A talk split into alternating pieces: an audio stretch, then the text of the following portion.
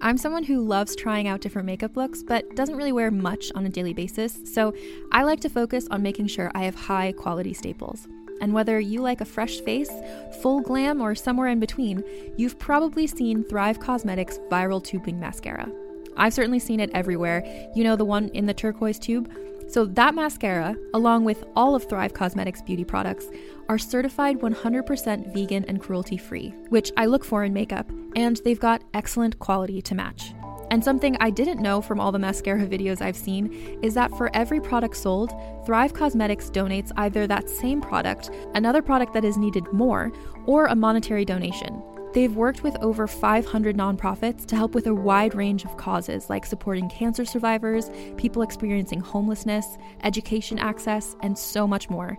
Knowing that makes me feel even better about using their products. And I do enjoy using them. Like I said, I like having high quality staples, and so my favorites are products that are multi purpose, like the Brilliant Eye Brightener. It comes in a bunch of colors, and I like using them as eyeliner, eyeshadow, and even highlighter. Thrive Causemetics is luxury beauty that gives back. Right now, you can get an exclusive 20% off your first order at thrivecausemetics.com slash thrive.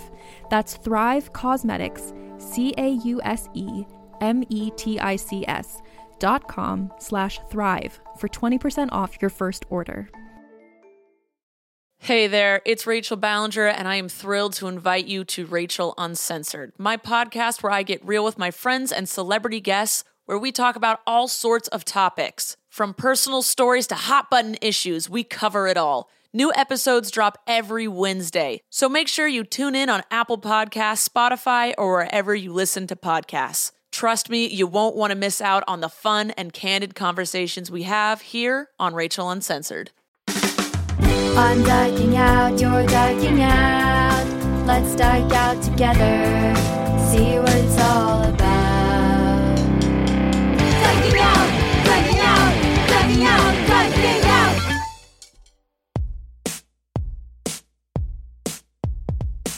Hi, and welcome to Dyking Out, a podcast with a title that sounds like we dissect the weekly Home Depot circular and suss out what's a must buy versus a nice to have. I'm Carolyn Bergier, And I'm Sarah York. and today we'll be diking out on sexuality in the South. It's kind of like Sex in the City, except everyone's a Charlotte.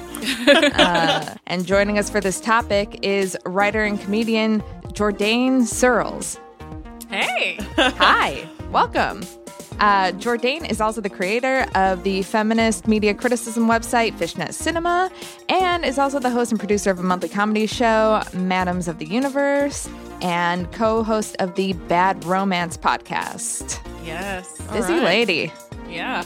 What is the Bad Romance podcast? Um, every week, me and uh, Bronwyn Isaac talk about a bad romantic film. Oh, okay.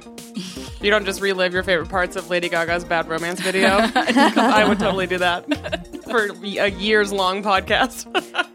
That's uh, cool. Yeah, yeah, it's real fun. I feel like you can't run out of episodes on that one. Yeah. No, you really can't because you know even at because there's also the Hallmark Channel. Yes. and there is the untapped Christian romance market. There are a lot of those. Ooh, I bet those are, are very Those fun to get into. Those are very chaste. No just- one ever takes their clothes off. So many No. sweaters. yeah. lear- I I, imagine about- the shirts cover like all the way down to the wrist. Like just a lot of past the watch. no Yeah. wrist exposure. I just heard about that there exists a movie uh, called Christian Mingle. Oh yes, I've seen Christian Mingle. I haven't seen it. My friend saw it, and I'm like, I There's don't even know dating this was a thing. called Christian Mingle. Christian Yeah, yeah, Mingle yeah. is a movie where Lacey Chabert Yeah. from from Mean Girls, uh, Lacey Chabert pretends to be a Christian. Uh, she goes on Christian Mingle, pretends to be a Christian because she's so tired. She needs to find a man so badly that she pretends to be Christian, and so that's the big thing. She finds like the perfect guy, but he doesn't know that she's a fake Christian. Oh my. I thought Lindsay Lohan had the worst post Mean Girls career. no, I was wrong. No, uh, Lacey Chabert is in a lot of Hallmark movies, and in fact, this past weekend. So this episode is going to come out uh, after New Year's, Mm-hmm. but we're recording it before Christmas. So in the meantime, I hope everyone had a nice holiday Yes. and diked the halls in their uh, hometown. Oh my god, I want that on a T-shirt. Yeah, Yeah. Definitely. should- That needs to be on an ugly sweater for sure. out, Dyke the Halls, ugly sweaters coming out Next year maybe we'll have a pop up shop. Yeah. Yeah. next year we'll have a In pop-up Union Square. shop. Uh, so this past weekend, my friend hosted a, a little gathering where we played Hallmark movie bingo Mm-hmm. with all Naturally. of the different tropes. And at first, I thought we watched uh, a Christmas Prince, and I thought I had a bum card, but then I won twice uh, because just when you think that all these dumb things aren't going to happen, they Yeah. do just one after another. Did you see Netflix tweeted about that movie? Uh, no. The actual Netflix like Twitter account or whoever manages the account is hilarious, and they tweeted to the 53 people who have repeatedly watched A Christmas Prince, who hurt you? I I mean, I just I envision people at Netflix just sitting around looking at the data, like, whoa, why are the same 53 accounts playing this Christmas Prince They're- over and over? They are all iZombie fans that Yeah, obviously yeah. really wanted to see that zombie fall in love with the prince. I know. I'm like, oh, I hope she's a zombie in this, but she's not. So that would have been the only cool thing. Oh, so man. the movie starts out in New York City, and then uh, she has to go and cover. She's a journalist and has to cover Oh, this yeah. prince from um, this very small country? that nobody's heard of that looks like it's in Germany, but everybody has a British accent and everybody is very white. Right, of course. And so they they pack all the diversity into her New York City magazine office. Right, right. And then it they're like, disappears "Oh, as soon as she goes to this country. so and terrible. uh, yeah, all these bas- basically the, every Hallmark movie involves lying. Right.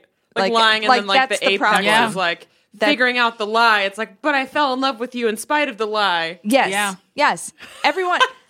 I tried watching a couple others and it's like, oh, there was a mix up in, in resumes and you thought I was this person, so I just went along with it. Right. Or It's literally always about that. And it's always the woman who has some stupid lie that or like a she's like celebrity living. comes to town and you, you pretend you don't even know who he is Yeah. and Why aren't we making a ton of money know. just churning out scripts for these movies and selling them to Netflix or Hallmark? We could. Uh, there's a market for that. yeah. Also they're very hetero. Uh, yeah. Which is why Super I hetero. think I've thought about before. I was like, hmm, what if I just sacrifice all my artistic integrity and just churn out like the dumbest paint by numbers scripts, but they're all lesbian movies? Yes. because those at least have an audience, and I think. And because all the all the movies we have anyway are pretty bad, so like I was gonna like, say, I Imagine think we Me kind and of You is started bad. the Hallmark movies. The L word is bad. Like it's all bad. We had nothing I but a bad body of work to go off of. I've only seen a few episodes of the L Word. That is all I could take. But I've also seen every episode of the American Queer as Folk, and I feel bad because I'm Yeah. just like, why couldn't I stick through it for the L Word? but I've seen all of Queer as Folk. I've heard Queer as Folk is pretty good though. it's yeah, it's it's a good time. Yeah. The lesbians in it are really bad though. I'm sure. Because Yeah. they probably didn't have a single woman in the room writing. They're just like, ah, this is what we assume They lesbians have are like. they have two lesbians and they have one black girl, and l- that's really like That's it? Everybody else is white dudes. Yeah. yeah. yeah. and the one black girl's just like, man, I just love being at the gay club. This is so fun. I love all my white friends. Oh my God. Very God. realistic. That's, what you're saying. It's super. All the white women in the room were told to write what they know, and they sure did. That's great. Well, the holidays Mm. are almost upon us, and I'm already really sick of it. Yeah. And I can't take it anymore. And I just like anyone who thinks there's a war on Christmas has never been to Midtown Manhattan because it's everywhere. And I'm Yes. just like, you can't escape it. I don't. And every year I get caught up in like the consumerist kind of nightmare of it because now I'm just completely stressed out about like buying gifts for family and my friends and everything. And it just, I just want this to be over. January 1st is my favorite day of the entire year because it means it's the longest possible point before the next holiday season. And at what point are we all just going to agree to stop? like, it's never, it's never going to end. My existence is a gift, and uh, Right. I don't really. I'm just going to say that to everyone. I'm going to send them a card and it's just a blank inside card. My existence is a gift. My presence is your present. Yeah. Ugh. Yeah. I don't know. It stresses me out so much. the every year is kind of the same for me where I get I really like Christmas. I like lights. I mm-hmm. like uh that I don't really like the bu- yeah, I like the pageantry. I don't like the buying of things and feeling obligated to buy things. So usually I'm just like, yeah, it's Christmas and Mm-hmm. then like 3 days before I'm like, oh crap. There's all this Yeah. stuff I need to do. I'm kind of panicking right now because there's a lot of things Yeah. I haven't bought yet that depend on like shipping time, and I'm like, oh no. Yeah, I, I actually done took care of that time. this year, and I feel like online shopping has made things so much Yeah. easier though than it has. was in the past. I don't know. Amazon's really focused on selling us an Alexa or a smart Oh. home thing, and I just like. I don't know why they think that I want that, but that's all my advertisements. I've probably spoken about it in front of my phone, which we've already gone over. It's always listening to you. Yes. Ugh, whatever. I hate Christmas. Uh, I've always hated Christmas. That's a general thing. Yeah. I hate it. Oh, Um, did your parents die at Christmas? Because that's a Hallmark trope. Everyone who hates Christmas is because both their parents died at Christmas. my mom just became like an evil terrorist at Christmas. Really, every Christmas, just just the worst person to be around. Just so stressed out. Just stresses everybody else out. It's just Sure. it's the worst. So I mean, Yeah. the only thing that I really liked doing was like Lights of the South, and I'm not in the South anymore, mm-hmm. so I can't go. Mm. Lights of the South is like you kind of like go on like this hayride and it's like you get to see all these like Christmas light like fixtures and things like that, and they and they give you like marshmallows and you get to like be with your friends. But it's like, ah, that's in Georgia. I'm not there anymore. So Yeah. that was that one thing. Yeah. oh man. Yeah, I don't know. I just I'm I'm in full like holiday doldrums mode right now. So by the time this airs, it will be over, which is great. yeah. Anyhow. Well, at least one good thing happened uh, this week. This will give away what week we're recording this, but Doug Jones won the Alabama Senate yes, race. he sure did. Yes, Uh, he did. I didn't think it was going to happen. And this will kind of help us transition to our topic. But one thing I saw, I think it was the night before the election, was there was this uh, peanut farmer, Nathan Mathis. I know this story. Yeah, Yeah. he made headlines. There was a short video of him protesting outside a Monday rally for Roy Moore, and it went viral. Um, he's 74 years old, and he wanted to protest because his daughter, Patty Sue, who was gay, Patty Sue died by suicide in 1995 at age 23. And he was mad that Roy Moore considers his daughter a pervert when he's, you know, Yeah, like cruising malls for, Right. when for teenage girls. literally banned from the mall because he can't not show up at like Gadzooks and creep out all the girls that are there. when his whatever. wife first caught his eye when she was a teenager at a dance recital what roy moore was Oh. doing at a dance recital when he was in his 30s and did not have kids and said dance recital Oh my God. i don't know but Yeah. that's when he first met his wife Yeah, and she's got that real like twinkly look in her eye, like she's not all. She's she's. I don't know what's going on with her. I mean, Did you see? Are, is it true that they're cousins? Did someone just make that up on Twitter, or is that real? I'm I'm so stressed oh out. by i the- didn't hear that that whole Roy Moore thing. I basically sat it out. Like I said, like a few things. I was just like, Yeah, it was kind of a lot. it was it was a lot, and also I like I know people like that. Mm-hmm. Like, I've, Oh, yeah. I've encountered people like that, so I'm not. I wasn't surprised by him or that he almost won. Right. At all. By a fairly razor thin margin at the end of the day. I mean, yeah, it was, I mean, Yes. it's it really. I mean, if like the numbers, like I'm not gonna be, I'm not gonna be like black women saved the day, but black people kind of did. Well, yeah. like Oh, those numbers were sure. those numbers the were like polls were pretty definitive on that. yeah, Yeah, and I was Yeah. just like, good for them. I mean, there was I'd really love to read some pieces on the voting initiative in in Alabama that facilitated that, and I would love Mm-hmm. for that vo- voting initiative to just like spread out across the South Mm-hmm. yeah so that we can fix things. you know what what you're saying about not being surprised and and knowing people like that even even the dad because at first I saw this article or I saw the video and I tweeted it with something like dad of the year and then I immediately took it down because then I continued reading and he says I said bad things to her because I'd been to church all my life and sat there many times and heard preachers preach against gay folks from the pulpit he recalled I told Patty that I'd rather my child was dead rather than have a gay child I regret that I said that very much but I did say that. Now it is good, obviously, that he's kind of done a 360 on that and Yeah. realizes. I guess a 180. But or, Yeah. yeah, yes, Yeah. a 180. That is the the proper term.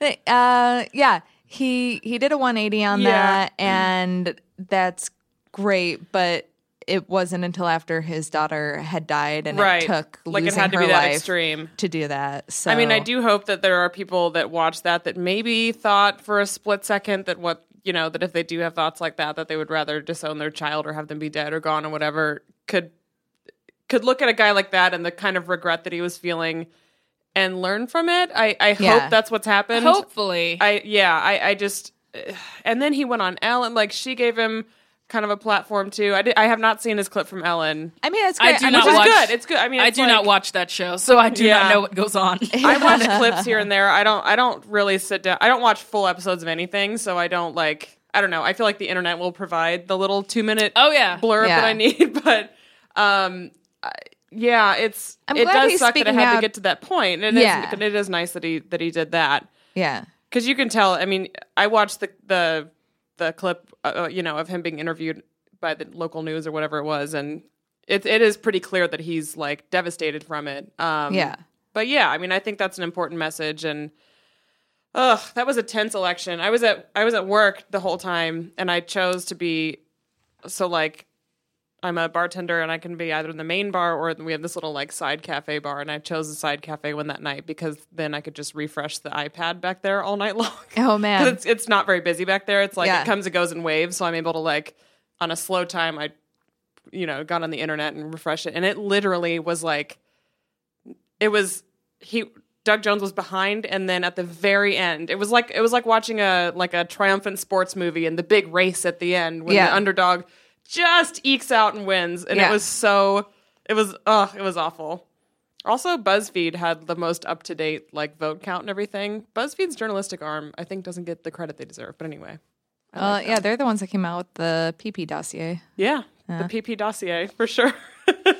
I saw I Tonya that night. I was like, I'm not going to stress myself out. And then I went to the theater and stressed myself out in a completely different way because I'm not seeing that movie again. really? Oh. Never. oh, it's not good. I It- haven't. it- no, I haven't no, read any here's the reviews. It's a good movie that I will never see again. That's how I Yeah. feel about I Tonya. No, I'm good. Yeah. Movies like that. Yeah, yeah, it's it's like Oh, one I'm gonna see time is all you week. need. Yeah, Yeah, it was. Was it, it was supposed enough. to be like more? Is it like a funny movie at all, or is it it's more a of a comedy, drama? but it is a comedy with domestic abuse. Yeah. So like, yeah. it's like you're laughing, but you know, You're right. terrible things are happening to Yeah. her throughout the movie. Her, Yeah. mo- her mom is just a monster. It really makes you feel for everything. Her mom throws that a she knife was- at her in a scene. I would- really? it's oh, is that who? Um, she's A- played Allison by Al- Janney. Allison Yeah, Janney. I've heard she's awesome. Janney throws a knife into her arm. Spoilers for I Tonya. A knife. A knife. I was standing. I was like, I need to leave the theater. Yeah. but Oh, I. That's rough. it, it was. It was. I a have lot. heard the acting is good throughout, It's but it's very good. maybe I'll see it. I, I don't know check that I'll go. To, I don't know. I don't think I'll go to the theater. But speaking of quickly, we need an update. Did you get your MoviePass? Oh, I got my MoviePass. Okay. It That was the whole came. thing. I know. I know. It came within a week. I was shocked. I Yeah. was shocked. Uh, and I get. I, It I took might a use month it later for today. mine to come in. So wow. Oh Yeah. no no no! Mine originally did not come for over two months, and then I canceled, and it was like this whole battle with customer service because they refused to acknowledge that uh, that it just like got lost in the process, Mm-hmm. Yeah. and they wouldn't just send me a new card. Instead, they just kept telling me it'll come in five days, but like told me that ten times, and Yeah. then Yeah, you got you uh, got gaslit pretty bad yeah, by, by yeah. And I, I know I like I've I've never had a You're like, serious know relationship this. with a man, but now I think I know what it must be Right, like. right, right. That two months I was engaged with with MoviePass, uh, and but then I came I crawled back. I crawled right. back. I'm like, there's glad too many did, though. movies You got it. That I want to see, and that might start tonight. Um, so Jourdain, you mentioned that you are from Georgia. I am from Augusta, Georgia. Yeah. All right. Cool. I lived in Atlanta for almost seven years. So I experienced. I, yeah, not I, I know the nothing South. of that world. Where It's is Augusta different. relative to Atlanta? Is it's Augusta two and a Two half hours? hours, Yeah. away. Okay. Augusta is on the border of Georgia and South Carolina, like Okay. at that little like corner area. So like, it's it's very close to South Carolina. Okay. it's a very different world. So when you're in Atlanta, there's um, a highway that kind of loops around Mm-hmm. the city, and then when you go outside of the perimeter, uh, then you're in Georgia. When you're in Atlanta, Yeah. you're kind of Yeah. isolated in this Yeah. cool metropolitan city that's pretty diverse and. Uh, you know, it's kind of the gay mecca of the South, I would say. Whenever Yeah, it yeah, was it. Pride, Okay. people would Yeah. come from Alabama, from Tennessee, I've from heard they have Florida, cool from South pride- Carolina, uh, because it's the biggest pride in the South, and um, other than maybe New Orleans, but Mm-hmm. that's like a different world. Yeah. Um, Yeah. So were you like born and raised there in Augusta? Yes, or- I was. All right. Um, but I but my, uh, on my mother's side, I'm Jamaican, and I was raised by the Jamaican side, so that's why I don't have an accent, and I don't have a Jamaican accent either. I just kind of sound like this. ah, and Jamaica is pretty homophobic yes. Yeah. still, right? Yeah. Yeah. I mean, West West Indian culture is is is pretty homophobic. I mean, I could be I could be wrong about that. Somebody somebody from like Trinidad or something can correct me, but as far as I know, it is. Yeah. I mean, you know, every once in a while we get like a you know an icon like Grace Jones or something, but like Yeah. otherwise no, because Grace Jones is from Jamaica, so I get to be proud of that. But, Yeah. yeah. So it talking about sexuality in the South. I mean, when um, it, and and I think it differs from the the Midwest because the um, religion aspect and Bible Belt aspect, I think, is a little bit more. Yeah, the Midwest say- is is not as um it's not as like overtly kind of evangelical, at least amongst like I don't know, like I'm I'm from Omaha, Nebraska, which is kind of the only like city, I guess you could say, in the whole state, other than Lincoln, which is sort of a city, it's the capital, whatever. But the rest of it is extremely, you know, rural, not densely populated at all. And then I lived in Kansas City, Missouri for a while, which Kansas City kind of like the way you said about Atlanta, how it's sort of like a once you leave it, then you're then you're in Georgia. The mm-hmm. Can- Kansas City, Missouri is like kind of the same. It's a it's a more sort of metropolitan area, and then once you leave it, you are very well aware that you're in Missouri. I mean, it's like the minute you leave Kansas City and you go on I seventy, you get like the fire and brimstone billboards and the anti-abortion blah blah blah. Like all that Missouri sort of is on my list of places not to go. yeah. Uh, That's along it- with Mississippi. yeah. That, I think those are that's a Well, safe that- bet. Doesn't the NAACP have like a travel advisory They do for the against state of black people going to Missouri? Yeah, just yeah. I, I, I've It's just never a felt no. a desire to go. yeah. They're like just don't. Just don't go. Their, their official memorandum, just don't. So when you grew up in the the Northeast or the West Coast and other Uh-huh. parts of the country, you know, you might see gay couples in the wild. You Yeah. you uh, are exposed to a lot more uh, diversity, and I, I mean from. Uh, and Jourdain, I want to hear about your experience, but it's kind of like in the South, it's almost like those things are um, treated as if they're they're not real, and they try to like protect kids from e- even learning that being That, like, queer w- or right. gay or trans is Is is, even an all. option, which is a little Yeah. bit harder with with the internet and Yeah. more inclusive media now. Yeah.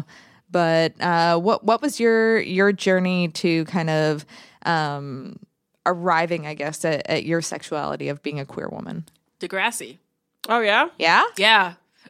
cool. Thank you, Yeah. Canada. yeah, oh no, I think Canada for Canada Canadian television has had the most positive effect on me ever. Like having to get having to like kind of get over that and be like, "Oh yeah, American TV," kind of like becoming an adult. Mm-hmm. Yeah. and having to be like, "Okay, well I can start watching Mad Men now." But like I was definitely shaped my sexuality was shaped almost entirely by Canadian television just because it didn't really have a lot of the same hangups that mm-hmm. American television did. And it also wasn't afraid to have people of other colors in main cast Yeah.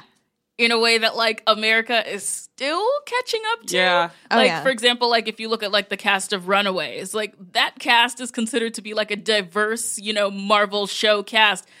That cast is just as diverse as Degrassi was in the 1980s. Like, Yeah.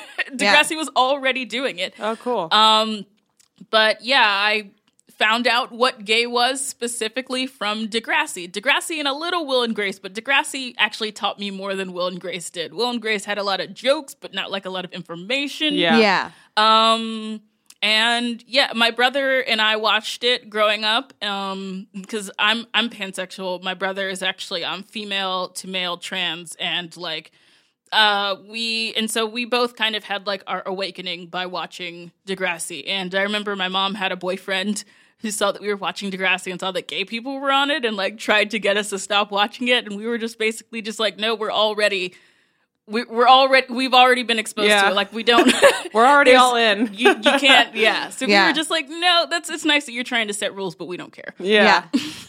That's cool. yeah Did you encounter any specific like when at what point in your life did you sort of like I don't know if come out is the right term, but were you still in high school or like teenage years or? Um not really until not really until college. Well because like my brother kind of like was like way speeding past me for that. Like he transitioned he started transitioning like in high school and he's like two years younger than me. And so i kind of watched that happen Uh-huh. um in real time. And i realized that i was pansexual probably in middle school but di- didn't really register to me until i kind of saw my until i saw my brother transition and until i saw him kind of like in like the the little like secret queer communities around like uh like a high school band Uh-huh. high school band was a little queer pocket Oh, sure. Yeah. and stuff like that. So like i saw that happen but i also thought oh no it's i thought i'm just trying to be cool like my brother. My brother's super cool. Maybe i'm just full of shit. Uh, and so and he also just kind of thought like whatever. Like you like you know the kind of the way that people are like with like bisexuals and i mean pansexuals almost the- basically the same thing where people are just like uh, yeah yeah you just kind of think that it's cute like he kind of thought Right. that about me and Yeah. until i like slept with a woman i kind of felt that i was full of shit too and then I, and then i did it and i was like oh no but this is great Yeah. yeah.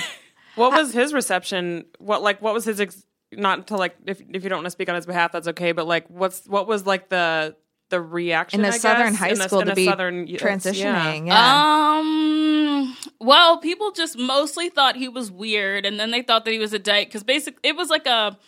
I remember I saw Laverne Cox came to University of Georgia in Athens, and I like watched her speak, and she kind of talked about her transitioning process. I mean, Laverne Cox kind of like comes from money and kind of privilege, so it was a little bit easier for her from uh-huh, my sure. experience, just like the way that she talked about it. But she talked about being androgynous for a long period of time, and like that's what happened with my brother. He he had like he had like long, like kind of like beautiful hair that I was like really jealous of, and he just like shaved it all off, Yeah. and then he got like a mohawk, and then he like dyed the middle of it red, and uh-huh. then he like gave me all of his like lady clothes, like his skirts and stuff, and I was just like, "Hey, what's going on?" Like, and and he was just like, "I'm not gonna wear these anymore, and you're gonna want them." And, Yeah. like so.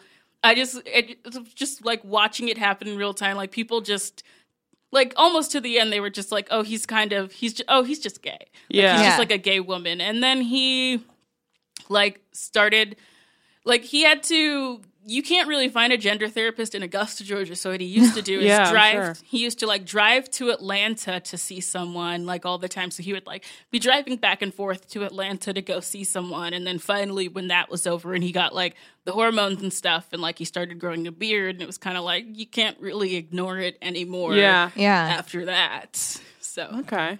Wow. uh, my mom still refers to him as she though. Oh. So yeah.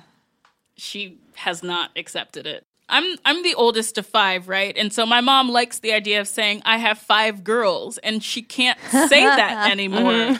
and like it hurts her that she can't say I have five girls. But it's also just like both of us were like big disappointments like even not just like the queer thing because i my mom is very comfortable with the fact that i'm with men a lot. Like she thinks that that's um an indication that I am full of shit and that I'm not really into anyone else. Not, I mean, not to mention the fact that I've had a lot of emotional relationships with women that just did not go anywhere. Yeah. and that's the kind of stuff that, you know, I'm not posting about on Facebook. Sure, Yeah. So sure. it's just like a weird thing. It just happened. It's just kind of, well, I mean, it, it's also like a, like a, like a cultural thing, but, uh, but, it's weird to like have to it eh, to have like because first it was just like the two of us because our sisters are much younger to have two kids and like one turns out trans and then one turns out pansexual and they both date white people and my mom's just like can you just can we just get one thing like Oh man. you're also here because because I remember my mom's like biggest disappointment with me was that she figured out that I was dating white people and she was just like why Yeah.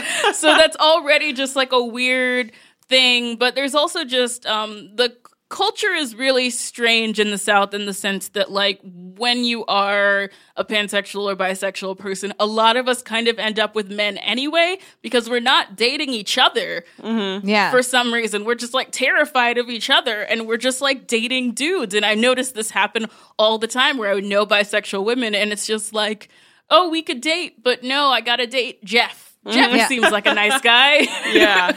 we, we've talked about this on the podcast before too. Uh, that I mean, I think it was something like eighty-seven percent or even higher of people who um, identify as bisexual specifically uh, end up with someone of the opposite sex. But a lot of that is kind of a, a numbers game. That it's kind of just a lot easier to find somebody of the opposite sex to be in a Yeah. relationship with. yeah. It it's- is your- your dating pool is so even much on more like shallow. dating websites and, and things like that there's yeah just like a higher probability just Yeah. by Yeah. numbers alone And I mean, I, I mean, and I had, and I've had countless experiences with lesbians where they're just like, you date men, and I don't, I don't really trust that you're gonna stick around, and I don't know if I want to make this gamble. Yeah. and it, I don't know how to, I don't know how to really like address that prejudice really because I don't know. I mean, it, that's I don't know kind where of- that that's comes their from. own prejudice, though. You know, Yeah. like that's hard to. It is hard to address because it's like, well, I don't know. Like, I'm not gonna like. Do you want me to like prove pr- uh, to like represent all bisexual women and like prove you wrong here? yeah, it I don't know. reminds me That's a lot kind of, of, an like, onus that's like a little unfair. Yeah, I mean, have you seen the movie Bound? It's one of my favorite movies. Uh-uh. yes Um, yeah, like uh it's it's a Wachowski sisters joint, but like it's like it's their first movie. It's my favorite movie that they've ever done. I prefer it over all of their other movies. Um and it's just like the the relationship with um Corky and Violet where it's like Corky's like this like really like masculine lesbian like she's got like the labrys like like tattooed right here and she's like she fixes things and stuff and like violet's like like femme and like with a man and like a lot of like how they butt heads is that Corky's just like like who are you? Are you really one of us if you're with mm-hmm. like him? And it and her and it's Violet just being like I know what I want and I know who I am and me being mm-hmm. with a man doesn't really change that. And I Yeah. really appreciate that conversation. If somebody should write some like in-depth analysis on that. Cuz cuz yeah, that's kind of what it's like. I just googled that movie quickly, and had I known there was a Jennifer Tilly, Gina Gershon movie out there, I would absolutely have seen it. Oh yeah, and they have yeah. they have I saw hot, it so they have long hot ago. sex. Really? Like Yeah. I really enjoyed the sex. Oh my scene. god! Yeah. I'm going to watch that. Please do. That's what I'm here for. I'm Yeah, here with Yeah. movie recommendations. This is extremely years informative. ago that that I watched that, but yeah, and like was good. '90s Gina Gershon too. Like she oh, yeah. had those ripped arms, and like she's Yes. such Oh, a babe. Man, watching her fix things that was super hot. And she like and she like drives a truck. Oh man, it's great. Yeah, That might be the absolute most. That's like the the thesis of our entire podcast. You've just like said in one sentence, like watching her fix things. Oh. She drives a truck. I love it. That's so great. I know it's I know it's like like stereotypical, but also Mm-hmm. it's hot. It's just hot. You know, I'm gonna say the first time I ever really felt hot in my life was the summer that I drove a pickup truck. I didn't know you had a summer where you drove a pickup truck. I That's did. I had a summer where I uh, it was between college, so I didn't have my own car, and I was borrowing uh, somebody else's car for the summer, and it just happened to be this Ford Ranger pickup truck. So it was like this small black pickup truck. Yeah. I'm just riding around Buffalo as this like out lesbian in pickup truck. I'm like, I'm so hot right now. That's what I always great. wanted. I always Yeah. wanted to drive a truck. I'm I'm visually impaired, so I can't drive. Mm-hmm. But when I still thought, oh, I could figure out how to drive, the first thing I wa- I wanted like a big black truck. I wanted Yeah. it so badly. yeah, no, Just that roar of the engine. good. Yeah. yeah, yeah. I'm gonna let everyone know what I'm all about. Yeah, they're not that practical if you're not No. hauling lumber. Yeah. and and other things. And if you only want to ever have one other person in your vehicle at a time, I guess. I don't know. Yeah, surprisingly, I didn't. When I had to buy a car when I moved to Atlanta, I didn't buy a pickup truck. I should have. That is surprising. Um, I still think the gayest vehicle of all time is the Jeep Wrangler, which I still want. I would love to have a Jeep Wrangler, like top down, take the doors off. Like that's just a that is just a vehicle that screams like I'm handy around the house, and also your your boyfriend's uncomfortable around me. Like that's just that's just what that is. I love yeah, it. Yeah. I still think Subaru. Oh, well, yeah. Subaru is like when you settle down and like you're the Subaru is like the long term relationship vehicle. Yeah. Whereas a Jeep Wrangler is like you're kind of living out like your Shane your Shane you know days. Yeah. Yeah, for sure. But I, I appreciate that Subaru has embraced the Mm-hmm. uh, lesbian woman stereotype, and they actually Do like they have commercials with lesbian couples now? I think I saw something, or at least they just like market on lesbian sites and stuff. Yeah, like I'm exposed to a lot of Subaru ads, but I, I notice it more when I'm consuming uh, le- specifically lesbian Okay. media or something. That makes sense. Hmm. Right on. Yeah. Anyway, Yeah. back to the South. Yeah. Oh Uh, yes. Uh, How much does like wh- what's the like the religious kind of aspect of this of the homophobia in the South, or like, or at least at the very least, how people coexist with like how do Uh, gay people basically live there amongst all the religious? Uh, I mean, re- the religion really rolls deep. Um, one one thing that always that I always think about is um, uh, I went to Augusta University, so in Augusta, Georgia, yeah. Um, and I was an honor student, right? So we were supposed to be like the highest achievers of fucking whatever, whatever university. So I had this honors speech class, which is kind of like our debate class, and uh like our teacher was just like such a was like one of those like hippie like white theater guys who was just like oh, we're just gonna do a topic and we're just gonna debate. So like one class we had a debate that was just about gay marriage and it was the most uncomfortable experience in my life because it is these people who I consider to be like intelligent, like high achieving, like my peers, uh like arguing about bible verses for what feels like an eternity Yeah. and Yeah. every single time i rose my hand i was just like but what do bible verses have to do with legislation though? Right. yeah. and everybody just stared blankly at me and just like went back to argue. It was the weird i felt like the only sane person in the room. Yeah. because it was just this crazy thing. Like even the people that were arguing for gay marriage were just like well we're still like talking about the bible. And it never occurred to anyone to just not talk about it because it actually doesn't matter. Mm-hmm.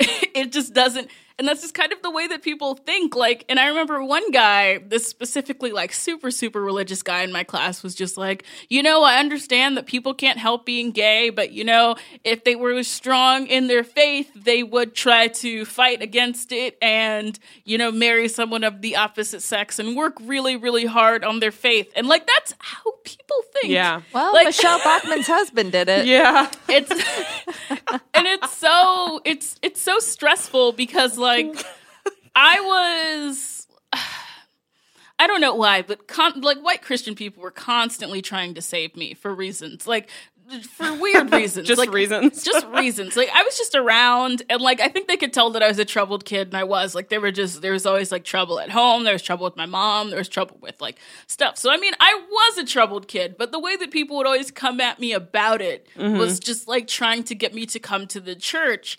And like I would go, and mm-hmm. then like I would say, "Hey, I just I just was like." I know some people on the organizing committee for Augusta, and we're gonna finally have our own like little pride parade. Isn't that exciting? And I would just get like crickets. And so it's just like the people that are trying to save me aren't really interested in the things that I was interested in and the kind of things that I was fighting for. Sure. And so it kind of just made all of their uh, made all of the uh, the church outreach like really irritating and they were really courting me like i remember they invited me to like this like expensive church camp that like and i was the only black person there and i guess they just assumed that i didn't have any money because every single time something cost something somebody else would pay for it and and i was Yeah. just like and i just let them do it because i mean Right. these white Yeah. people are guilty i mean whatever i'm um, here Get what you can. Yes. Yeah. but like whenever I would talk about anything, like I don't know, like sex or like queerness or like my brother or something, it was just crickets, like mm-hmm. just cri- like it was so.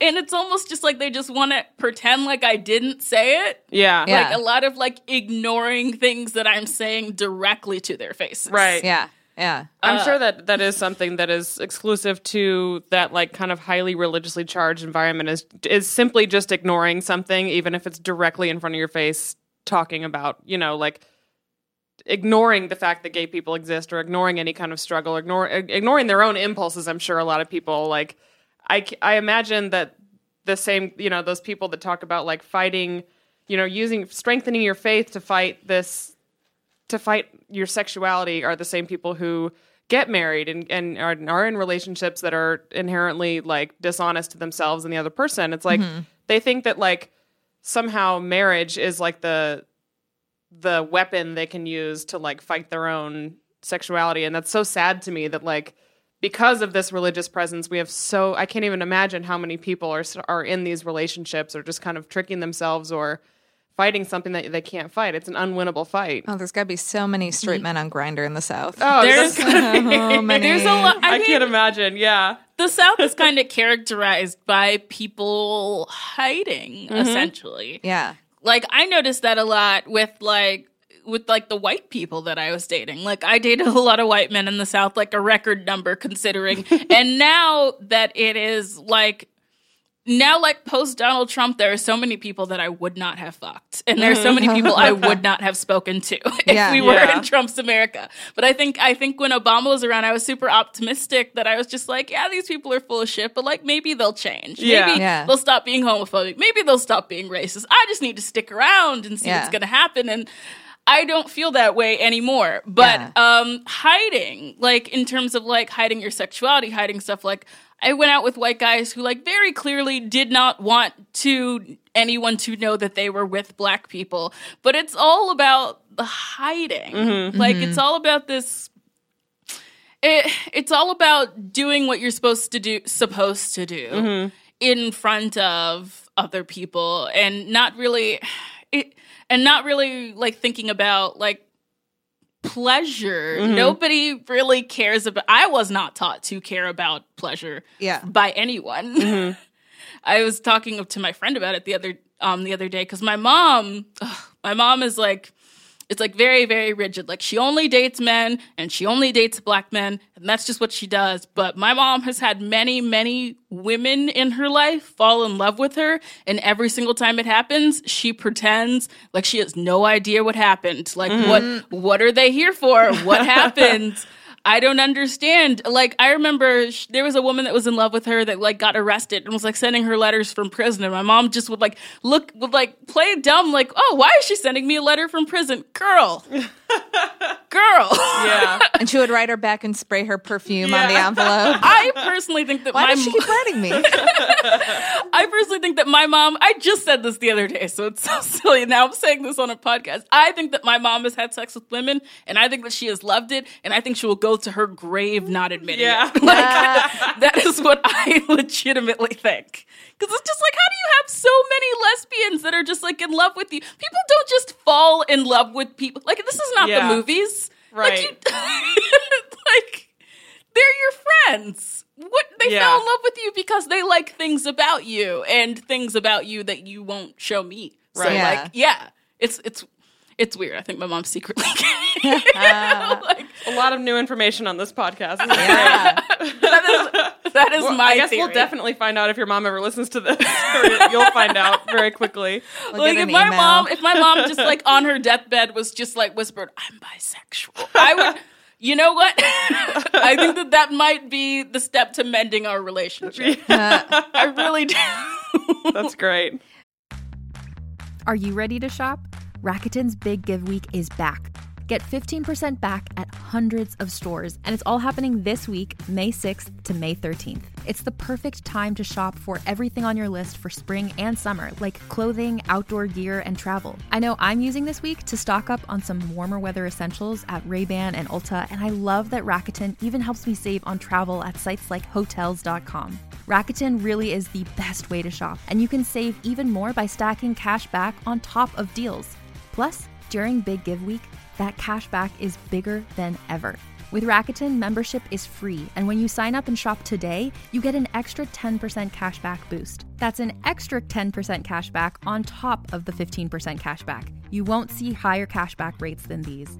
Go to Rakuten.com or download the Rakuten app. R A K U T E N. Shoppers get it.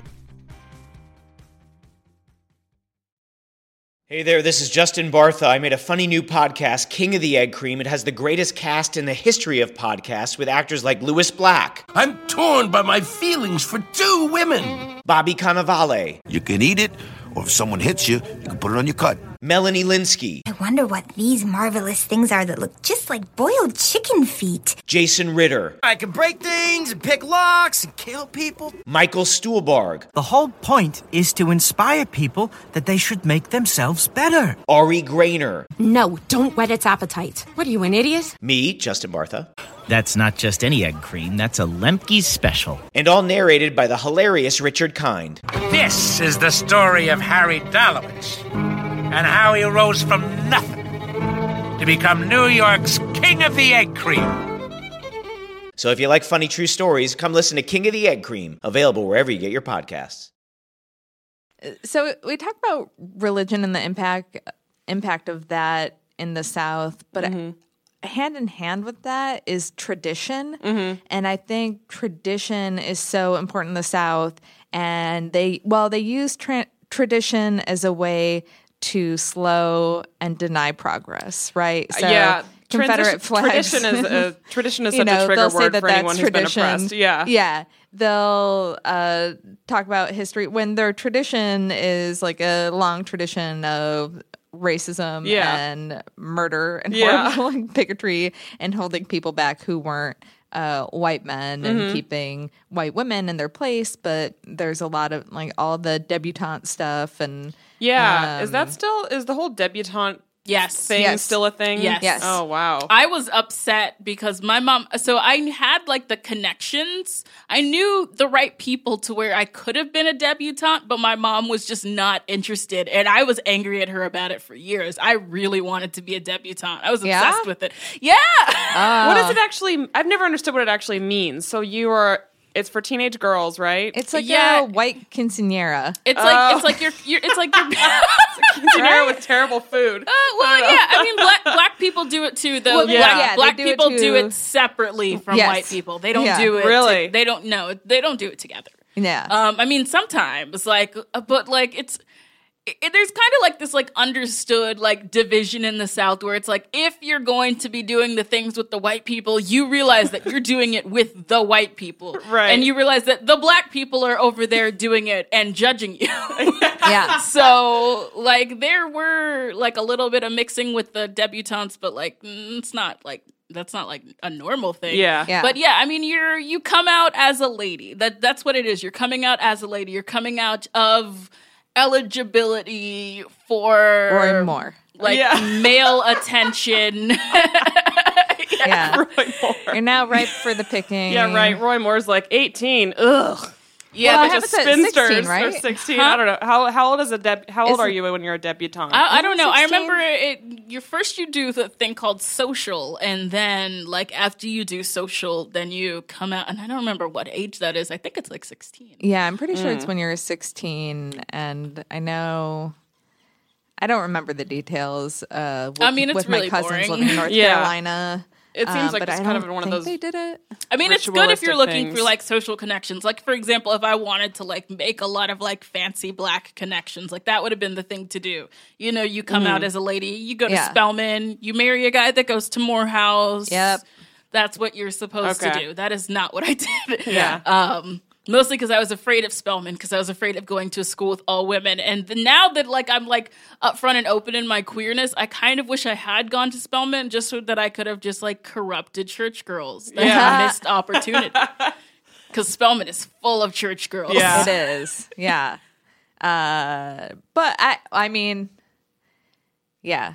I'm trying to think of of all the Spelman girls that that I knew. They were church girls, but Uh-huh. they were, um, you know, they didn't throw it in your face or, Oh, or yeah, anything no. like that. Like they were cool, like Yeah. super cool about their about their faith and about, um, and, and they're actually uh, I, again, in my experience, not that hypocritical Uh-huh. kind of person where they actually, you know, the thing they care most about is like service for people who are less fortunate and like all those yeah. things that Actual Christian Christian- values. Yeah, Yeah. the things that I've never actually seen anyone do that, to be. so- Oh yeah, no, that's that's that's a thing. Oh, like Yeah. charitable stuff. Oh, it's almost as if Jesus was all about that too. Hmm. Yeah, I yeah, mean- like didn't didn't Yeah. necessarily judge me at least to my face for for being a gay a gay woman Uh-huh. and um Yeah. yeah But Okay. yeah, I think the tradition does have a lot to do with kind of like the way that people are. I mean, I think also, I mean,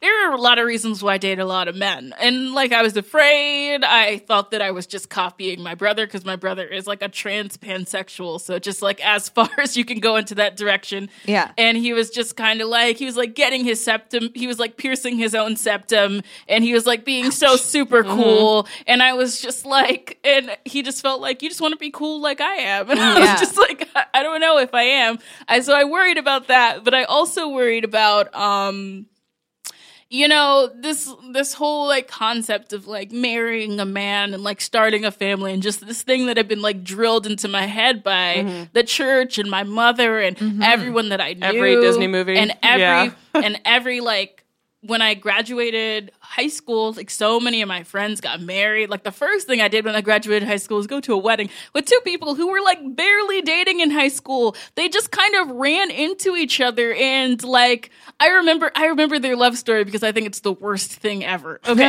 so so he was he this guy was into my friend and my friend was this white girl who was constantly trying to bring me to the church, constantly dragging me to church shit. Like um and he like wanted to date her and she was like no you're not ready. You're not mature enough. I'm looking for some a mature man that i can like marry into the face of god. Just like some really serious like a what to remember shit. And then like and then like he apparently like read some kind of like christian book about manhood and then he like approached her again and she was so impressed by his faith that they just they Did he like ride in on a horse or something? I, like, he like and then he like proposed to her on a rooftop and then they had their their stupid they had their stupid wedding that I showed up at with an with an with an asexual guy who like my, the first asexual person I had ever met and his like he expressed his asexuality by just like feeling contempt for everyone around mm-hmm. him. that So I brought him and he was super bored, but I was like, he's pretty and he's white and people are gonna think that we're dating and I can go home and people leave me alone. and not ask yeah. me and not ask me who I'm with. That's Yeah. the objective of, of attending weddings generally when you're like not fully out yet and just or just don't want to deal with it. Yeah, so I yeah, I basically brought a decoy. Yeah. he had a very pretty face. He was a terrible person though, and I guess because and he and he had like no sex drive. He was just like, we could have sex uh, if you want, and I was just like, you sound so excited. No. Yeah. Um, but we go, and this guy who like proposed to my friend and like swept her off her feet, I guess he, him, and his groomsmen break out into like this like Christian rock concert in the middle of this wedding, and I wanted to die. How old were they? Was this out of high school? This was right out of high school. We were all 18. It are they was- still married? Yes. Ah. They Oh, don't talk to me anymore though because I'm a bad Im- because oh I'll get to that. So they have this like really obnoxious wedding and of course there's like no alcohol or anything and of course everybody's asking me who this white boy is and I'm just like his name is Jude. I know nothing. I don't care. Um, and we and like so they get married and whatever and i'm still like trying to figure out my sexuality i lose my virginity when i'm 19 so like around that time and i told her about it and she was very disappointed um and she and i was like having and i think like I don't remember what happened. I think I like maybe it was that like I something like traumatic happened like on a date or something. And I was telling her about it and she was just like I just wish that you would just stop and that you would just like accept the Lord and like stop worrying about like sex so much and like get yourself together spiritually.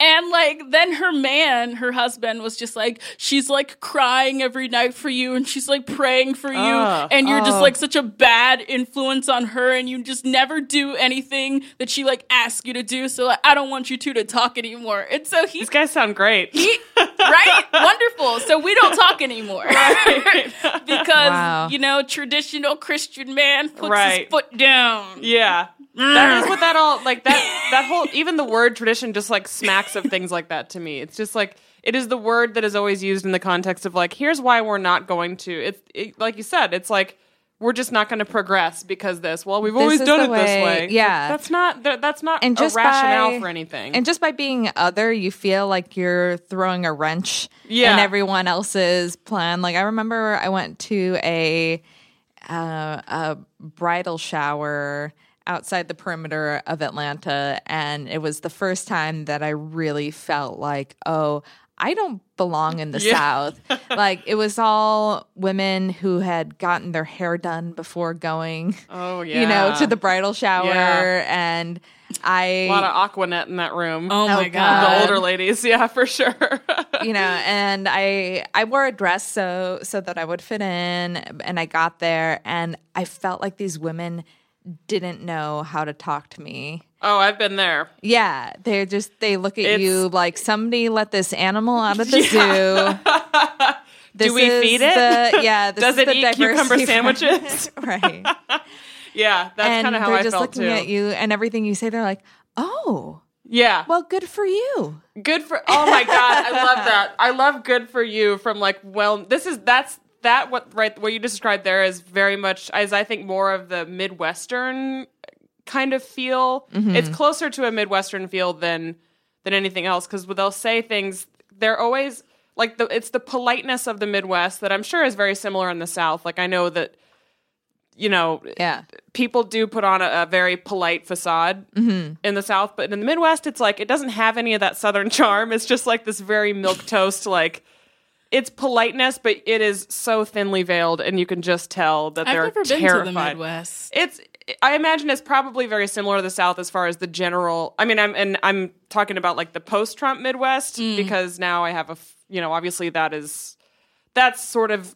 mobilized a lot of people that didn't that you know the people who were oppressed under Obama lo- are a- are very uh, it's so much like I went to a school like I don't remember when was Obama like was I in high school I was in high school. And I remember I went to a school and I had like there are people that I interacted with every day that would wear like no Obama t-shirts. And I remember Oh. like not feeling the visceral anger that I would feel about it now. It was so you just kind of like accept it. And I think Yeah. that's also why I just like I didn't really pursue relationships with like women as actively as I could have because I just didn't really want to rock the boat. I was just Mhm. like, I can keep all this stuff to myself.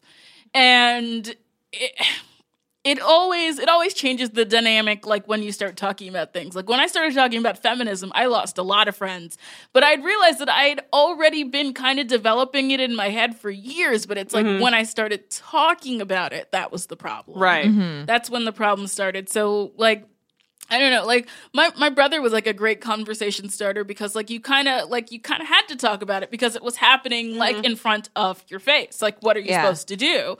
And like it was it was interesting watching people try to scramble around to like make excuses for it's kind of like why I never there are a lot of like debates especially like on the internet about like trans people and stuff and like I never needed any of those debates I never really needed it because I saw it happen and it seemed Uh-huh. normal to me like Sure. it, like it's something that I just like adjusted to and it's also you realize that these things it's the thing that people in the south don't get is that these things don't have anything to do with you Right. like i i like i had to accept mostly because my brother did not listen to anything that i said i'm like the one big sister that no one cares about i was just like a square and nobody really cared. He didn't really care. And i'd be like oh no I, I don't think that you should like do this drug or something. And he's just like oh just calm down. Read your book. I'm gonna Yeah. i'm gonna do this drug. I'm fine.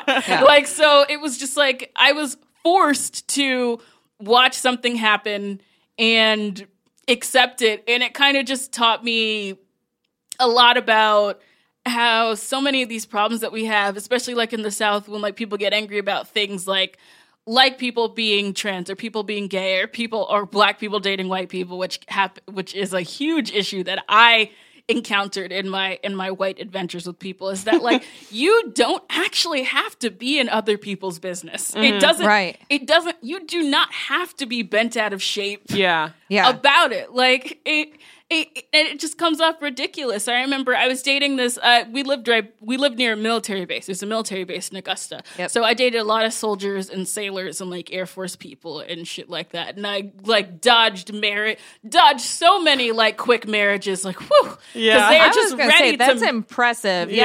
Yeah, because they get they get big bonuses for getting married, right? They Yeah, are they get an ready to marry you. They show up on the first date ready to marry you, and you gotta dodge that shit. Yeah. Yeah. Like you gotta, you gotta, you gotta keep your eyes on the prize. But yeah, I remember I was dating this sailor, and he was white. Um, his dad was from Oklahoma, but his dad was like this like hippie from Oklahoma that was like everybody's racist and everybody's sexist, but this is all super chill. Like I kind of wish I had dated his dad. His dad was very cool. um, but like this guy, like he dated me because you know I was I was a black person that seemed like approachable, but I could tell that he didn't really like black people. But um, it, that was an issue. But Uh-huh. he wasn't super overt about it. Whereas like other people were super overt. So there was this time when we were at this. We had been kayaking or some some some shit that I only did because I was dating him, and we show up. into this lodge and we need to go to the bathroom and this white person this white woman sees me in this lodge and doesn't see my boyfriend. My boyfriend's in the bathroom and she's just like you can't be in here. And like What? uh, yeah. I mean and she like tried to come up with an excuse but it was just like she just didn't want me in there. She was just a white woman. She didn't want any black people in. I was a black woman in a bikini and i had natural hair and i was scary to her. So she was like you can't be in here. You can't be in here. So she tries to kick me out and i'm just like my boyfriend's in the bathroom my boyfriend's in the bathroom when he comes out of the bathroom i will leave i'm not leaving without my boyfriend because also he has the car and he pays for everything Yeah. um, so Practical necessities here, lady. and so she and so she gets she gets really angry at me and she argues with me and then my boyfriend comes out of the bathroom and she sees that he is like a tall slender military white man and her entire persona change, she was just like oh that's your boyfriend that's great oh my god like it's i'm so glad that you Wow. came come back anytime like Yeah, Yeah. I think that might be the one difference between the Midwest and the South. Because had this played out in like Nebraska, and like Omaha, Nebraska, they would have. She wouldn't have said that to you, but she definitely would have said it to somebody else. Or like, it, I just feel like maybe the the the bigotry in some way is probably a little bit less overt in the Midwest, but it absolutely still exists. And then not only would she say it to someone, but then if you called her out on that, she would like these are people who are very very afraid of being called a racist oh, more Oh, so yeah. than they are about just addressing the actual topic of racism. Yeah. Like try convincing someone in the Midwest that they do th- like that the microaggressions that they commit are the sum of the parts is worse than like like they're the, they're the kind of people who think that just because they're not marching in like a Klan rally means that Oh, they're just course. not racist. Like no, I'm not racist. Well, does, yes, you are because you do little things and say little things that that are, and it's just like, oh my god. There are Oh, people in the Klan who who don't think they're racist. oh yeah That's true, definitely i mean like They just what- think they're they're realistic. They think that like, they're, thinking yeah. they're They think that they're like preserving some uh, that that term I love, white culture, as if Yeah. there is white culture, but So- there's no white culture. one of the things that surprised me a lot when when I moved to the South because I I moved there from Boston, which is not that diverse, right? So then I moved to the South. I'm like, this is going to be great because it's way more diverse, and I didn't realize that it's segregation. Right. Uh, everything is self segregated. oh yeah Uh, self-segregation yeah, self segregation. Other than the hipster bars, really, where everyone kind of got together, and the queer uh, spaces. Yeah. it was this is a white place and this is a black place, and even in the office. In in the offices, there was so much racial tension, and even though I would get along with all the black women in the office, it was like the black women went to lunch together, Yeah. the white women went to lunch together, and it was a very awkward thing. But knowing the bullshit Yeah. in the South and how actually scary and racist white people are, and, and now they're hiding it less. So we're talking about hiding things in the Right. South. It's becoming a little bit less hidden that this stuff never went away. There's a tradition of insane racism, Yeah. uh, high levels of it, and you know, black people like know enough that they they don't Yeah. want to mess with white people. they don't want to trust either. them. I don't like Yeah. white people. Yeah. so it, it leads to a lot of, and not having to deal with all those microaggressions Mm-hmm. leads to self segregation that we don't see as much living in a city like like New York City. Mm-hmm. Yeah. Um, but yeah, th- that was a very interesting thing. And then with um, with younger people now coming up that you would hope would be more progressive about things, Mm-hmm. uh, I think it goes back to that that hiding it and that weird place we're in right now where people aren't hiding it as much. But my my cousin goes to Clemson Mm-hmm. University, which is in South Carolina, and she grew up very liberal and progressive and you almost kind of forget that because you kind of form your your liberal pockets and then you're on a college campus and people are more liberal you think in general and then in one of her classes she said they asked you know who leans more conservative and like over half the class raised their hands and she was like what Wait Yeah. a minute. Oh, yeah. Like I thought Yeah. we, were, we were all like hanging out together and like uh, having fun and then kind of realizing, oh wait, I'm still in the South. It's still Trump country. Yeah. Well, still Yeah, I mean, the thing about like, um, I don't know if you've talked about it much on this podcast, but um, part of the reason why, uh, kind of like gay started to be accepted by, in my opinion, and in other people's opinion too, gay started to be like accepted by even like you know how some people are like they're okay with gay people, but they're still racist. Um, a lot yeah. of a lot of that comes from the idea. Um, a lot of a lot of black and um, black trans and queer folks feel that part of how like gay marriage was passed and kind of like how LGBTQ kind of like became uh kind of like a, a mainstream thing to be into like so conservative people will be like i love the gays is because they kind of created this like campaign in my opinion that's kind of like uh they kind of like whitened it a little bit like i feel like the the they made the message of gay and trans and queer like very white and it was just Ellen. like Yeah. so it was just like, uh, oh, it's still like, oh, everybody's still white though. Like, Right, okay, right. so Yeah. we can deal with like this change, but everyone's still white, so it's not too much of a change. Yeah. and I feel like a lot of people. I was feeling that a lot in the South. Like when I was, um, there were like the last three i left georgia in 2014 but the last three years that i was there we had pride. Like our pride is like brand new. Like mm-hmm, like i mm-hmm. knew people that were on the planning committee. Like it was like a new thing. And like everybody was down with the pride. Like there were a few like the first year there were a lot of protesters. By the last year that i was at pride there were like three and then they got bored and they mm-hmm, left. Like it's like people don't really fuck with that anymore there. And I mean, people are still, of course, homophobic, but like, people aren't like widely being like, it's not. It's Like, not they've as kind of been defeated It's not by as it. easy Yeah. to Yeah. do it. It's not like really popular to do. What is really popular though, still, is being racist. That's Yeah. super. That's Yeah. still real popping.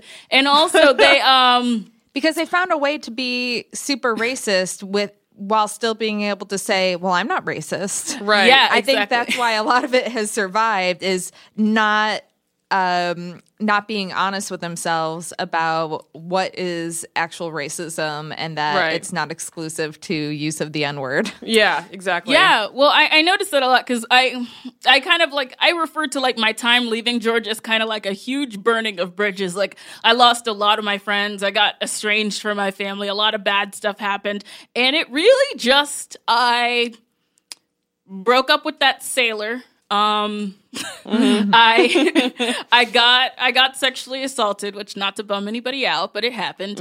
Um, I got into graduate school and I got pissed off. Like I just mm-hmm. got really really angry the last like 6 months. I got really really mad and I started talking about everything that had happened to me like openly, which also really upset people cuz you know, you can't really talk about sex. So me just being like I was raped and I'm going to talk about it. Nobody mm-hmm. wanted to hear about it. Yeah. Um, nobody wanted, kind of like how nobody wanted to hear that, like, you know, like my, my brother is also going through struggles as a trans man living in Atlanta. Nobody wanted to hear about that. Mm-hmm. Nobody Yep. wanted to be helpful with that. Nobody cared. Like, and I was just like, no, I'm just that really. would be polite Jourdain Yeah. and I'm just, and I just got really angry, and I started talking about racism and sexism and homophobia and like feminism, and like everyone like came out in droves, mostly on Facebook, to attack me, and it was so weird because because you're ruining the bridal shower. Yeah.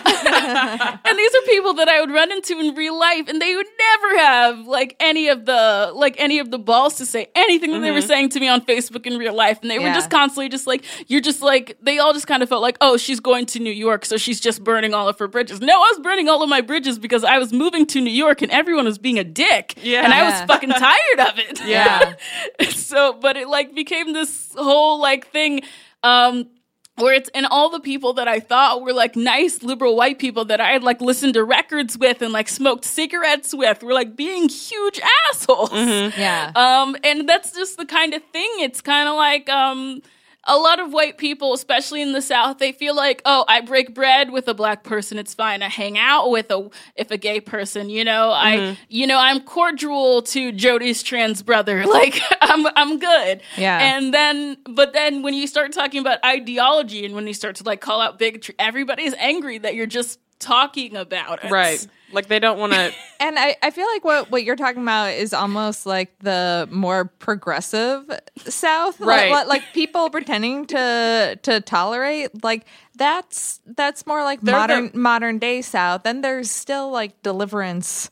Yeah. Oh South. yeah. Well, I, I, you know, when you're when you're black in the South, you know which places to avoid. I know Mhm. which places not to go to and what people not to talk to. And mostly the only time that I interact with racist white people in the South, in my like, I mean, I couldn't avoid it in school, of course, but Mhm. like in my life, life, like.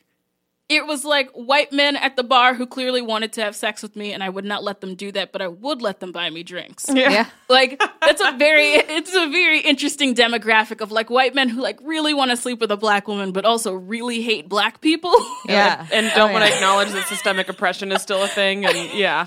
yeah like that's that's when i really like that i find that that's like the most like fascinating demographic for figuring out where people's minds are at and i Mhm. used to be way more of a troll than i am now so i would just be like i just be like i just sit down and be like oh oh so uh, okay so Yeah. you so you think that like segregation is good good explain that concept Yeah. Go on. And also, I need another drink. So get one of those and then. yeah and i and i run into so many of these people like that with sexuality because you know i'm not just like i'm a pansexual black woman so i'm a sexually i'm sexually open black woman i'm Mhm. also into bdsm i find that like whenever i try to get into like any kind of like sexual circles like really like uh you know se- sexual openness and like experimentation i would find people that were more open with talking about how racist they are because they just assume that that's a kink that i have Really? Yeah. yeah Weird. um, this is a weird. Uh, this is a yeah a, a good example. Um, I I have a FetLife account. I don't I don't Uh-huh. use it that much anymore, but I'm like. Uh, so I go in and I say like I'm pansexual and I'm also into BDSM and like I'm into all this stuff and it's like cool whatever. Um, I one time had a had a couple, um, a white couple who like both they both wanted to like sleep with me or whatever. Mhm. But they but they also like they also like had this weird fetish where they like wanted me to like dress like like a house slave. What? And they just very openly like laid this out for me. So like Gone with the Wind. Yes. Really? Fetish. Yes. That's an interesting topic. I'm sure that is extremely multifaceted in the like racism in the kink community, or like bizarre. Maybe not like the ways in which Thinking they're race pro- progressive because they're into fetish stuff, Yeah. but Yeah. then Oh, being yeah. like, and just like and just Oh like pres and just like presenting it like it's just a Like a normal nor- thing yeah. and Like, not oh, this is our apologizing thing. for anything. Yeah, man, it Ah. eh, it's a thing. It's like well, it's like Yikes. the I uh one of my Korean friends was dating this white guy and for Halloween he wanted to be a US soldier and wanted her to be this like Vietnamese. Oh, no. Oh, yeah. no. And she's like, No. It's like that's actually no, I'm the worst idea gonna-" ever. yeah. And Yikes. you know, I'm sure he he fancied himself a real progressive Oh, of course. It's the it's always the progressive guy, Brooklyn hipster guy who went to an Bernie Ivy League bro, school. you know. of yeah. course, yeah. Yeah, and, those uh, are the ones you really have to watch out for. When no one's going to change the minds of like the Trump base, but the people who claim to be progressive yet still perpetuate these this these really poorly veiled like kind of racist ideology or at least ideas that are rooted in racism that they they they're so not self-aware that they can't figure out that they're Yeah. not they're not part of the solution they're actively a part of the problem Yeah. by not talking about systemic uh, you know issues and and not actively being on anyone's side other than their, themselves at the end of the day. They're just like smelling their own farts about Bernie Sanders. And it drives me crazy because those are those are the ones that are supposed to be on you know on the right side and they're not. And Yeah. it's like how do you these are the minds that we have to change not the pe- not the people who are long gone. Like it, no one no one's going to flip a Trump supporter at this point. But I think that within the liberal progressive community that's where you find probably I imagine a lot of microaggressions about you know regarding race a lot about sexuality and everything these these these guys are the problem and I think that I think a solution is possible, but I don't know. It's always interesting to see that people who claim to be the ones who the ones who specifically say and talk about how liberal and progressive they are are always the ones who do stupid shit. And, Well, yeah, I mean, the weird thing about like, I mean, to like shift that to kind of like the queer community, a lot of stuff that like I got really into in terms of like finding my queer identity, like right, like riot grrrl culture that I got really into, mm-hmm. and like stuff like that. I just, it always felt like, it almost felt like this is gonna sound really like silly, but like it almost felt like like like queer identity was like a white girl thing, and it was kind of hard for me. Mm-hmm. Like until I moved to New York to kind of find a place for like me. that makes sense. Because it was just like a, a lot of that. I wish there was a way to like kind of like bridge that in terms of like, because I think a lot of black people, especially like black women, just kind of think of like gay stuff as like, like white people stuff for some reason. Like a lot of stuff gets codified as white people stuff. And I think maybe a lot of it's just like kind of like a representation issue where it's like, if you don't Yeah. see it, how can you know that it's. Well, do you, think um what do you think as far as like media representation, like characters on TV shows or anything? That's got to be part of it too, I assume, because I feel like most of our queer characters are usually white people, and a lot of like TV, like you mentioned Will and Grace earlier, TV from the late '90s that was like, you know, oh look, gay characters, but they're always like good-looking cisgender white men. Yeah. Yeah. and that's I think that's part of the pro- obviously that's changing a little bit now, but not very quickly and not enough. Yeah, and I mean, I also like, yeah, it, it um, I mean, when I'm uh, even like when I'm trying to think about like queer characters that are like of color or like black queer women, it's like I like draw like pretty much a, a blank. Like I see, I see pariah like very clearly, um, of course, um, and I see, um, I don't know if you listen to Syd. Um, but Syd is like a queer woman who is like a musical artist that's like really talented. Um, and like I like, there- but like I can I can make a short list. Yeah, you know, you can like count on one hand the characters. Yeah, right. Yeah, Like Lena Waithe in Master of None is the first one that comes to Oh, mind. Yeah, and of course, like and like The the L thir- word had a little bit. and like Yeah. my thirst is so real for Lena Waithe because I'm just like, hello, like I think everyone's where is. have you been Yeah, all of my She's life? amazing. Yeah. Uh, but yeah, like um, and uh, God, uh, girl, girl, Samira Wiley, yeah, yeah. Yeah, yeah. Um, Yeah. Orange and Orange is who New I, who I met in real life, for- she glistens. She- Yeah. she, she- yeah, she's. I bet. she like but she's just like so beautiful. she's really beautiful. Yeah. Um but yeah, there's just like not a whole like lot and even like in like the queer communities like in, in Augusta that I knew, like everybody I knew was trying to like every like queer person of color that I knew was trying to get with like a white person. It was kind of mm-hmm. like the ideal, like especially like the queer white girl with kind of like the with like cute cut and like you, mm-hmm. it's like that's what you're checking for. That's what that's what everybody's kind of running for. And I think it's just because a lot of our like a lot of like in our awakening, like our queer representation, like we are all into like the Ellen Pages and shit. Like that's what we mm-hmm. had. So Yeah. of course we're going to want Ellen Page. We're going to be looking for Ellen Page everywhere. Yeah. I really haven't thought about it too much, but I'm trying to think of any couples I know that are two black women mm-hmm. or two black men, and I don't.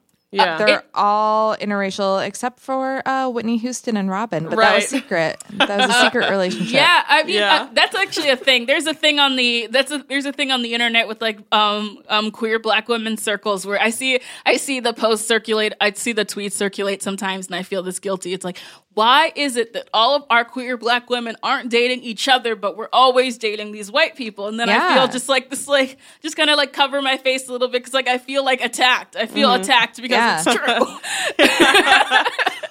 I, and and nobody really knows. I think it's just because we're maybe we're all just like so afraid of each other. in a way, like we're just like, oh no, like we've all gone through this pain, and when we see each other, we see also that pain. And I personally think that we should all really get past it, uh, Mhm. in my opinion. But like, I think, and I've noticed that some like queer black people will say that, like, yeah, I just don't want to be with anyone that has all the same baggage and has dealt with all the same microaggressions as me. I just want to have a good time, and that's like such an interesting, like on like a visceral level, you just want to have a good time, but on Mhm. another level, it's like we got to get over this at some point. Mhm. But I don't know. Yeah. Like how to get the tools for us to just get over this. Th- this isn't a real theory of mine, but I wonder if part of it is that growing up you are conditioned uh, or expected to be heterosexual and be with a man, and that's with means being with someone who's very different than you. Mhm. So I wonder if Yeah, you know, like how th- that- heteronormativity plays into that. yeah, yeah, That that being with somebody of a, a different race is almost like, oh, well, this, you know, for me, it might not be a, a man, or if you're a gay man, it might not be a woman, but it is somebody who has a different background than me. Yeah. I don't know. Yeah. Yeah, I mean, I something to think about. definitely. I mean, about it. there's. Yeah, I mean, I mean, my. I mean, I had kind of like that issue with like, with like, with like sometimes dating black men. Like, I always get asked why I haven't really. I mean, I have. I almost married one. Okay, and he's the Mhm. one that fucked it up. So I mean, that's what that's what that's what I say now. I say Yeah. like I haven't. I like I wrote it on my card. I almost married a black man. He's the one that backed out of it. You can blame him for everything. Right. Yeah. We're we're It's not on you. we're best friends, so he knows that I make this joke. Okay, that's good. but like, yeah, I mean, that's always like the thing. And I also just think that's like this, like, I. Like with women, it's completely different because nobody ever like told me you need to be with another black woman. Well, not until like recently. Like that's only a recent thing that people started telling me. Yeah. When I grew up, I was always told that I should be with a black man. So of course I wasn't. And like whenever I was, um, there was always just this all this like societal like expectation about like what a black woman was supposed to be to a black man, and I just didn't want it. I Mhm. didn't want to do it. It felt like I don't know because it's it, it, just felt like there's you know when we we talk about patriarchy and most of the Mhm. time when we talk about patriarchy we're talking about like white men but also like black men are part of the patriarchy too Yeah. and like there are just things that like I'm expected that that I'm that I'm expected to do that I just didn't want to do and every single time I went out with like there was like I'm talking shit right now. Uh but like That's what we no but like no I would go like I would go like specifically like go on dates with like black men and they were always so arrogant and they always thought that I was they were smarter than me. And then I would go out with just like a white man who's just kind of just like nervous to be there mm-hmm. Yeah. and I was just like, just like nervous that he's gonna say the wrong thing, nervous that he's gonna be racist. I was just like, this nervousness is something that I can work with. Yeah. Yeah.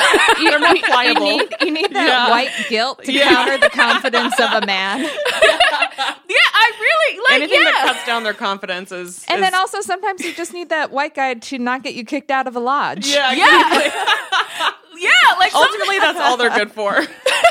Just help me not get kicked out of this place and buy my drinks. I, I I always tell people this. I date the people who do not interrupt me all the time. yeah.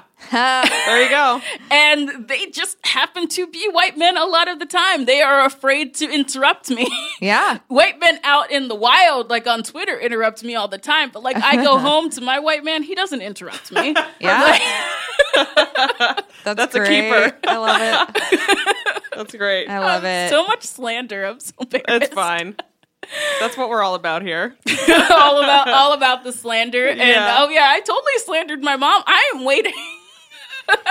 She's never gonna listen to this. She doesn't Please even update us if if you find out that If she she does, listen to does, this. I yeah. have to so know how that ends. crazy. Like, oh my god. So I will I will give you some insight. And I'm from Augusta, Georgia, right? That's where James Brown is from. James Brown has some daughters. He has the famous one who like like basically like went to the media and was just like he's terrible. Um, Yeah. But he has another one who is queer. Okay. Um, and who was very good friends with my mom. Oh wow. this is great.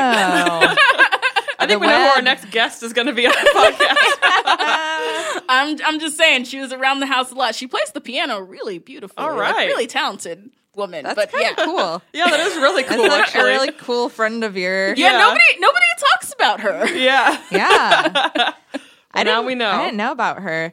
Uh, so we are winding down on time here. Yeah. Uh, which means it's time for our random question of the week. And I want to know who's the celebrity crush that you're most embarrassed about? Uh, I have so many.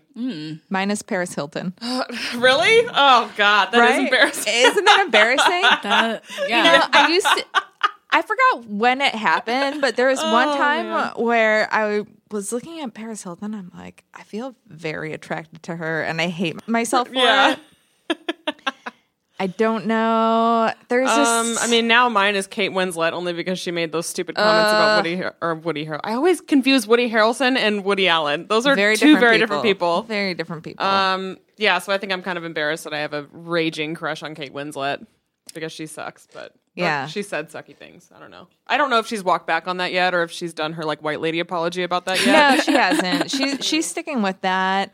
But you know, that's not like she That's always more- started out as being terrible. Whereas Paris Hilton became famous for, For being being, terrible. terrible, Yeah. and I was still like, And she kind of kicked like off that shot. genre of like us as viewers loving to watch just terrible rich people. Like I think I know. she was recently in the news of claiming that she kind of invented this reality TV genre, and I kind of like was on her side a little bit. I was like, you kind of did. Like that was wasn't she? I her show was kind of the, first Simple Life. one. Yeah, it, it was one of the first ones. I love the Simple Life, and but it, it was weird though because I always thought that Nicole Richie was kind of the evil genius and was playing into it, Mm-hmm. and she knew what she was doing, and then. Paris Hilton was just this Ugh. oblivious Just the worst. socialite and just unapologetic rich bitch. Yeah, uh, white and she's girl. your crush. Amazing. know, like don't know. 2002 Paris Hilton, I could see that, or 2003.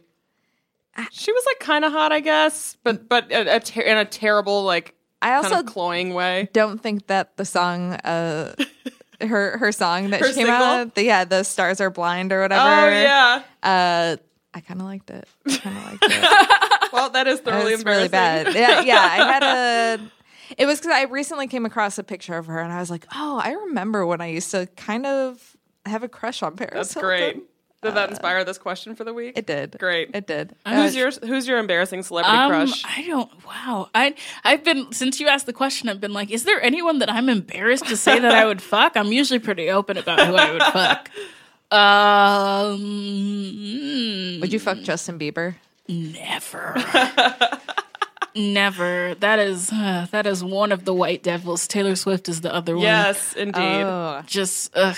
um. Do you have a crush on taylor swift No, okay I find her to be all elbows. she's just this, like, She's a very angular. she's so like She's got a lot of hard edges. Yeah. Yeah, she's very I- squirrely she's very squirrely I Yeah. will say, okay, um, I maybe like if I got really high, I probably would fuck Lana Del Rey. Okay, that is that's a solid like thing that you wouldn't say. You'd you get know, up on those No, baloney lips. Yeah. no, I'm not. Yeah, I'm not constantly telling people how I adore Lana Del Rey, but yeah, But sure, this is a safe room, and that's what you know. You can say that. yeah, That's I like, cool. I like her. I I feel like, like, she and Paris Hilton kind of fall in a very similar category of like Southern California vibes that were cool several years ago. I don't know. it's very like it's all reminding me of like the OC. I'm like getting a lot of that. I don't even see Lana Del Rey as a real person, and I know that's pretty terrible. But I'm sort she's of more half of like convinced a she's a robot. She's an entity. She's yeah. kind of she's she's she's a mythical creature. She, She is. really Yeah. is. yeah, I, I'm not I sure feel like anyone's she- ever actually met her. No, I confirm that she's real. I feel like she only exists in this commercial context, Yeah. and then other other than that, she's like this.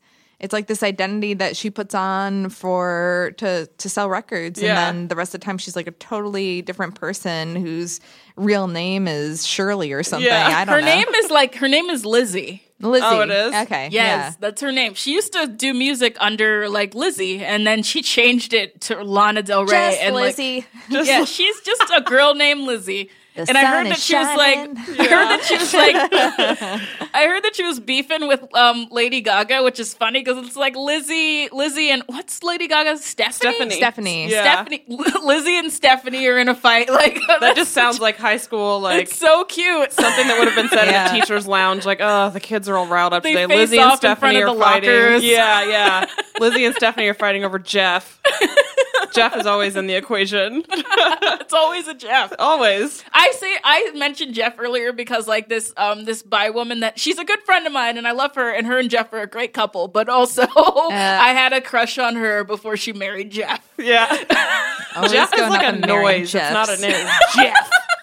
It's just like the that's the name that always comes to my head is when I when I think about like just kind of like doo like normal, like I don't think I've- average in every way straight guys. I've never Jeff. met a gay guy named Jeff. I'm trying to think. No, I've I never have. met one. I never. Neither have I actually. I've met an extremely repressed, repressed, closeted conservative gay man named Jeff, who I hope is still not in the closet. Oh, never but mind. I, haven't have a good talked to him friend named Jeff years. who's gay. I just Yeah. totally forgot about him.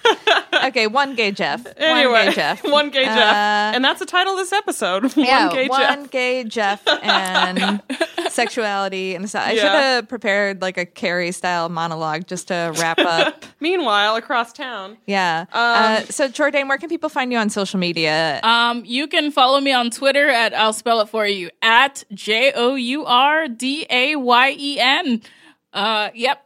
all right, great. nice. And then you perform regularly at QED. Yeah, I do Madams of the Universe every second Sunday in Astoria, Queens, and I do the Bad Romance podcast every week, and you can check that out.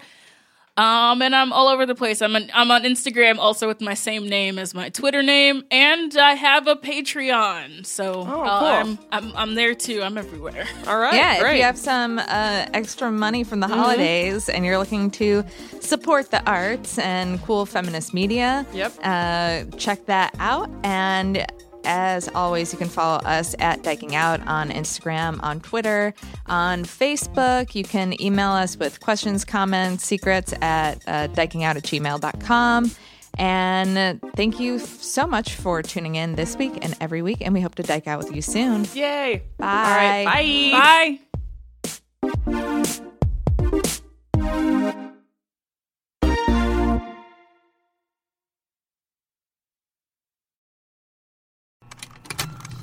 Contained herein are the heresies of Radolf Burntwine, erstwhile monk turned traveling medical investigator. Join me as I uncover the blasphemous truth of a plague ridden world that ours is not a loving God, and we are not its favored children. The heresies of Radolf Burntwine, coming January 2nd, wherever podcasts are available.